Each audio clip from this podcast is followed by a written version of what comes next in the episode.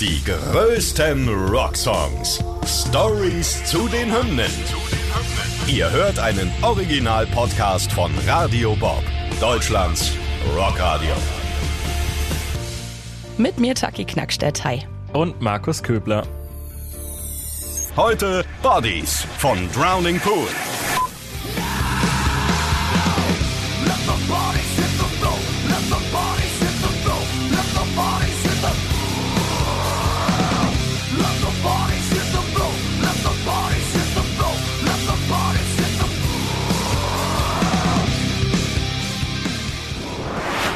Also schon der Beginn ist ja einfach ikonisch, oder? Ich sag mal viermal geflüstert von Sänger Dave Williams. Let the bodies hit the floor, bevor es ab dem letzten geschrienen Floor so richtig abgeht. Über 20 Jahre nach Release funktioniert der Song ja einfach immer noch. Und es ist einer von denen, die einfach zeitlos sind, oder Markus? Wie siehst du das? Absolut. Also Na? echt, ich glaube, das ist auch ein Song, der in so vielen Genres beliebt ist. Also egal, ob jetzt, keine Ahnung, du einen Core-Kit hast oder einen Alt-Rocker irgendwie, ich glaube, das ist so ein Song, der geht auf jeder Rockparty irgendwie ab. So, damit ist kann so. jeder irgendwie was anfangen. Ist ne? so, egal in welchem Rock- oder Metal-Schuppen man ist, der Song gehört definitiv auf die Playlist von allen DJs. Ich kann mich auch noch gut daran zurückerinnern, meine Rockdisco des Vertrauens damals, die heute leider nicht mehr aufhat. Ja, ich bin nur ein bisschen traurig deswegen, aber äh, da lief der auch immer und da ging es ordentlich ab auf der Tanzfläche. Bis heute ist Bodies auf jeden Fall der bekannteste Song von Drowning Pool und direkt mit der ersten Single landete auch die Band 2001 ihren allergrößten Erfolg und das Lied wird zum Signature-Song der Jungs. Ja, leider wird diese tolle Mushpit-Hymne, sag ich mal, auch häufig missverstanden und ist mit zwei Tragödien verknüpft und was genau mhm. passiert und worum es eigentlich geht, das klären wir heute mal alles in der Folge auf. Genau. Und äh, zuallererst aber mal zurück in die 90er, denn die Band, die hat sich nämlich wirklich, ja, gut hochgearbeitet. Das kann man so sagen. Wir springen dazu mal nach Texas in den USA. Dort in der Metal-Szene haben sich nämlich die vier Mitglieder, die vier Gründungsmitglieder gesucht und gefunden. Gitarrist CJ Pierce und der Schlagzeuger Mike Luce sind 1996 in die texanische Hauptstadt Austin gezogen und haben dort den Bassisten Steve Benton getroffen. Am Anfang waren sie sogar erstmal nur instrumental unterwegs, ohne Sänger. Dann haben sie aber Dave Williams gefunden, der schon davor in verschiedenen anderen Bands aktiv war und der war dann tatsächlich bei Drowning Pool das fehlende Puzzlestück. Mit seiner Energie und seiner Stimme kommt die Band dann so richtig in Fahrt und kleiner Funfact dazu, der Spitzname von Williams ist nämlich Stage, mhm. weil er ja natürlich auf der Bühne total abgeht auch. Verpasst wurde ihm der Spitzname von Dimebag Darrell, dem Gitarristen von Pantera, weil er für so viele Auftritte und für die Fans gebrannt hat. Er hat immer die Aufmerksamkeit auf sich gezogen, was ein Frontmann ja auch irgendwie manchmal braucht. Gehört, mhm. glaube ich, auch so dazu. Er hat auch mal gesagt, dass sich ihre Motivation tatsächlich komplett ums Touren dreht. Also sie haben wahnwitzige Strecken quer durch die USA zurückgelegt. Er hat mal gesagt, irgendwie von San Francisco sind sie nach New York gefahren, um da irgendwie Shows zu spielen, was ja eine tagelange Reise ist, um sich dort vor Veranstaltern und Booking-Agenten beweisen zu können. Und dafür haben sie wirklich jede Gelegenheit genutzt und jederzeit überall alles gespielt, was sie spielen konnten. Und auch jede Show so performt, als hätte das Publikum sie noch nie gesehen. Also sie wollten wirklich von null an komplett alle überzeugen. Denn am Ende, das sagen sie auch ganz klar, dreht sich alles um die Fans. Und für die wollen sie halt jedes Mal eine geile Show abliefern. Egal, ob es vor 20 Leuten ist, ob die Leute sie schon kennen oder nicht. Sie wollen jedes Mal einfach eine geile Show abliefern. Ja, finde ich tatsächlich richtig geil. Machen äh, viele Bands tatsächlich so, ne, dass die sich wirklich nur darauf fokussieren, weil ich meine, Konzerte ist ja wirklich das A und O, ne? Da, damit Klar. verdienen die Künstler auch mittlerweile ihr Geld. Was sind jetzt schon äh, Streaming-Zahlen und, und Merch-Verkäufe? Damit kannst du keinen Krieg mehr gewinnen, sag ich mal. Richtig. Und Konzerte leben ja auch einfach von der Energie, ne? Das ist Eben. auch ganz klar. Eben. Gerade am Anfang hat die Band tatsächlich fast schon von der Hand in den Mund gelebt. Sie haben das Party machen geliebt, muss man sagen, aber das war halt auch teuer und gerade am Anfang, wenn die Gagen noch nicht so hoch sind, kommt man da schnell ins Ungleichgewicht. Also da kam es schon mal vor, dass sie eine Gage von 200 Dollar für einen Konzertabend verhandelt haben, aber stattdessen, dass sie diese 200 Dollar am Ende ausgezahlt bekommen, haben sie sogar noch Schulden gemacht, weil sie so viel getrunken und gefeiert haben. Sie mussten dann was zurückzahlen. Also was nicht schlecht sein muss. Genau, was nicht schlecht sein muss. ähm, aber sie haben es dann doch irgendwann geschafft. Der Aufstieg kam. Ähm, sie haben dann doch auch wahrscheinlich durch ihre krassen Shows einfach immer mehr Zuschauer gewonnen. Haben, sie haben bald Konzerte vor 500, vor 600 und noch mehr Leuten gespielt. Also wurden immer mhm. beliebter und haben immer größere Hallen gefüllt auch. Ja, also man kann sagen, die Geeks haben schnell ihren eigenen Ruf bekommen. Ne? Wir halten fest, sie gelten als ausgezeichnete Liveband und man kann sich eigentlich sicher sein, dass die Leute eskalieren, also im positiven Sinne natürlich. Ne? Und laut Bassist Benton sind die Zuschauer auch überall dabei gewesen. Überall, wo es geht, wird raufgeklettert und in der Folge auch runtergesprungen natürlich. Stage Diving war absolut on vogue damals. Teilweise hangeln sich einige Verrückte die Deckenbalken der Konzertschuppen entlang und lassen sich aus mehreren Metern Höhe in die Menge fallen. Ich meine, gut, gibt's heute natürlich auch noch, ne? Aber das macht natürlich auch mehr Bock, wenn es in so einer kleinen ja, Atmosphäre ist und so, ne? Naja, Anekdote dazu, wenn man die Band fragt, erinnern sie sich gerade an einen Freund, dem es komplett egal gewesen ist, ob da nun 90 oder nur neun Menschen sind, die ihn auffangen. Sie waren sich sicher, dass der doch irgendwie irgendwann den Boden küssen wird. So kommt es auch, denn eines Tages springt er, wird nicht gefangen und zerstört sich in einem Knie so ziemlich alles, was kaputt gehen kann. Das ist natürlich nicht so geil. Ja, diese ganzen Geschichten bewegen die Band schließlich dazu, einen Song zu Ehren aller waghalsigen Stage-Diver zu schreiben. Durch die herabfallenden menschlichen Körper fällt Sänger Dave Williams relativ bald der mehr als passende Titel ein. Let the bodies hit the floor. Tada, da ist er. Ne?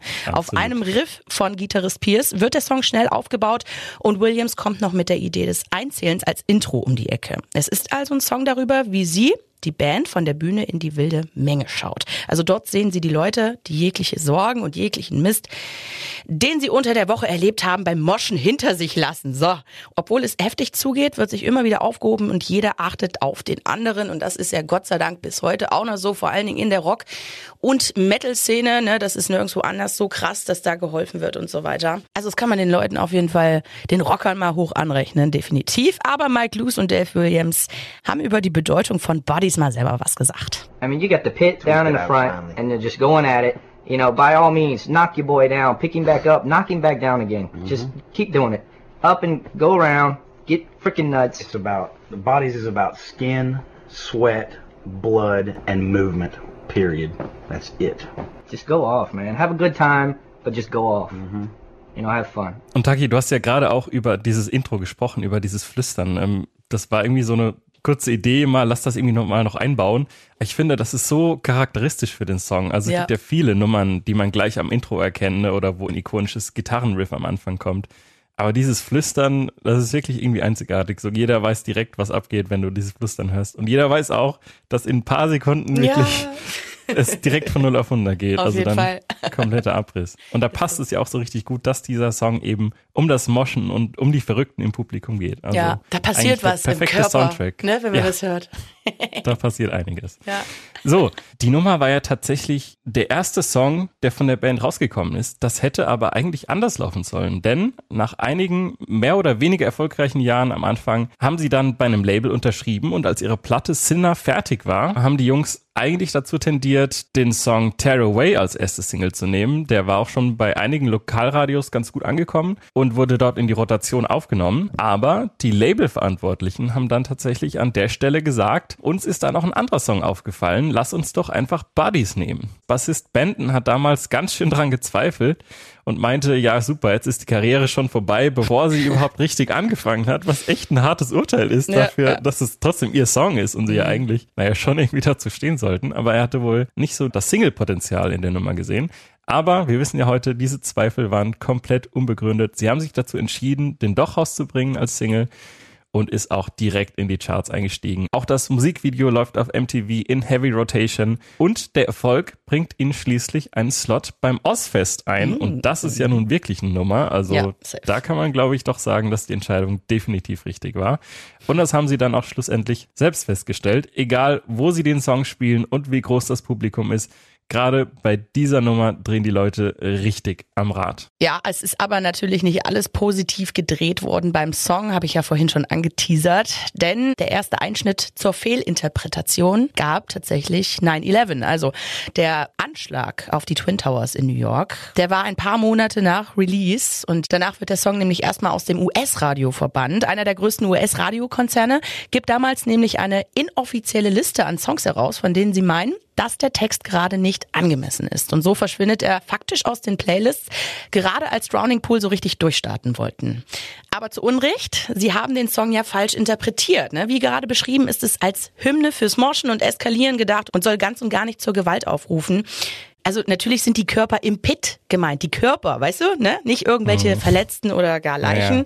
Leider bleibt diese Sichtweise halt irgendwie hängen und auch das US-Militär erweist Drowning Pool nicht viel später einen absoluten Bärendienst in Sachen Bedeutung des Songs. Zwei Jahre nach Release wird der Song unter anderem bei einem Verhör oder besser gesagt bei der Folter im berüchtigten US-Gefängnis in Guantanamo benutzt. Und es ist auch bekannt, dass sich der Song bei amerikanischen Soldaten großer Beliebtheit erfreut und teilweise wird er auch als inoffizielle Hymne des Irakkriegs betitelt.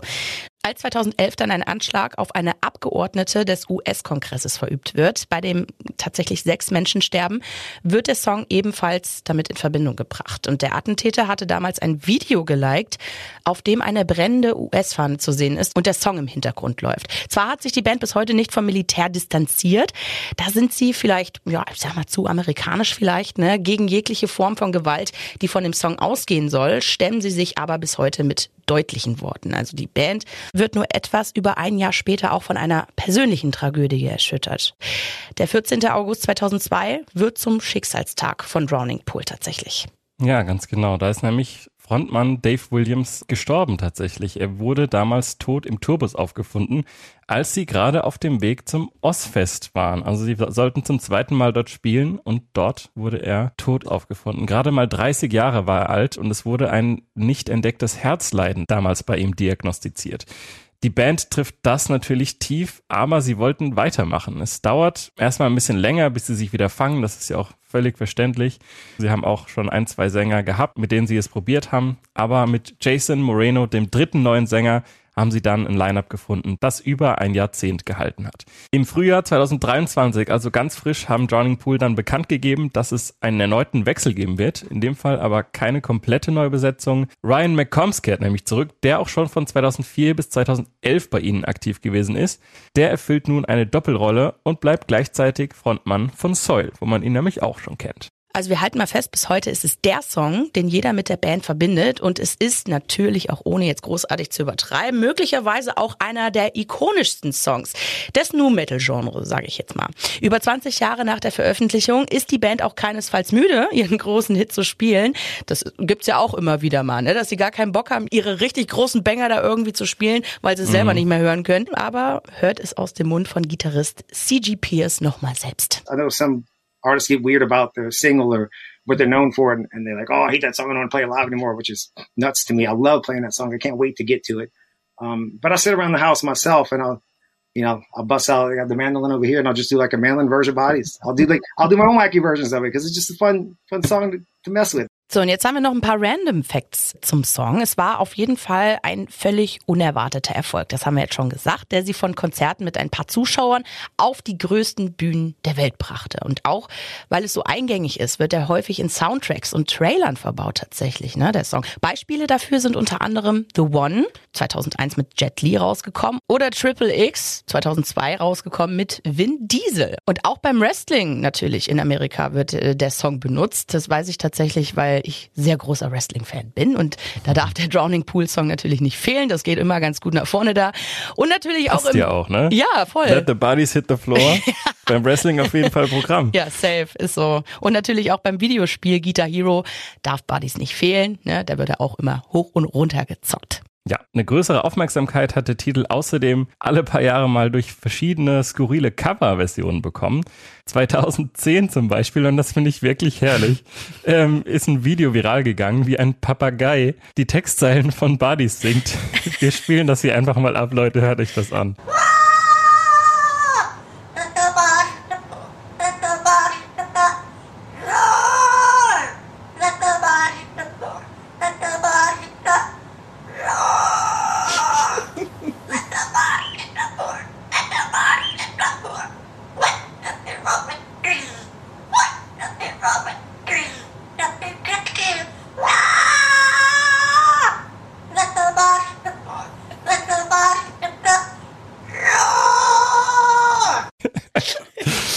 Wunderbar, ey. 2010, das Jahr mit den äh, skurrilsten Internetvideos, ey. Da ging's ja, los. Wahrscheinlich.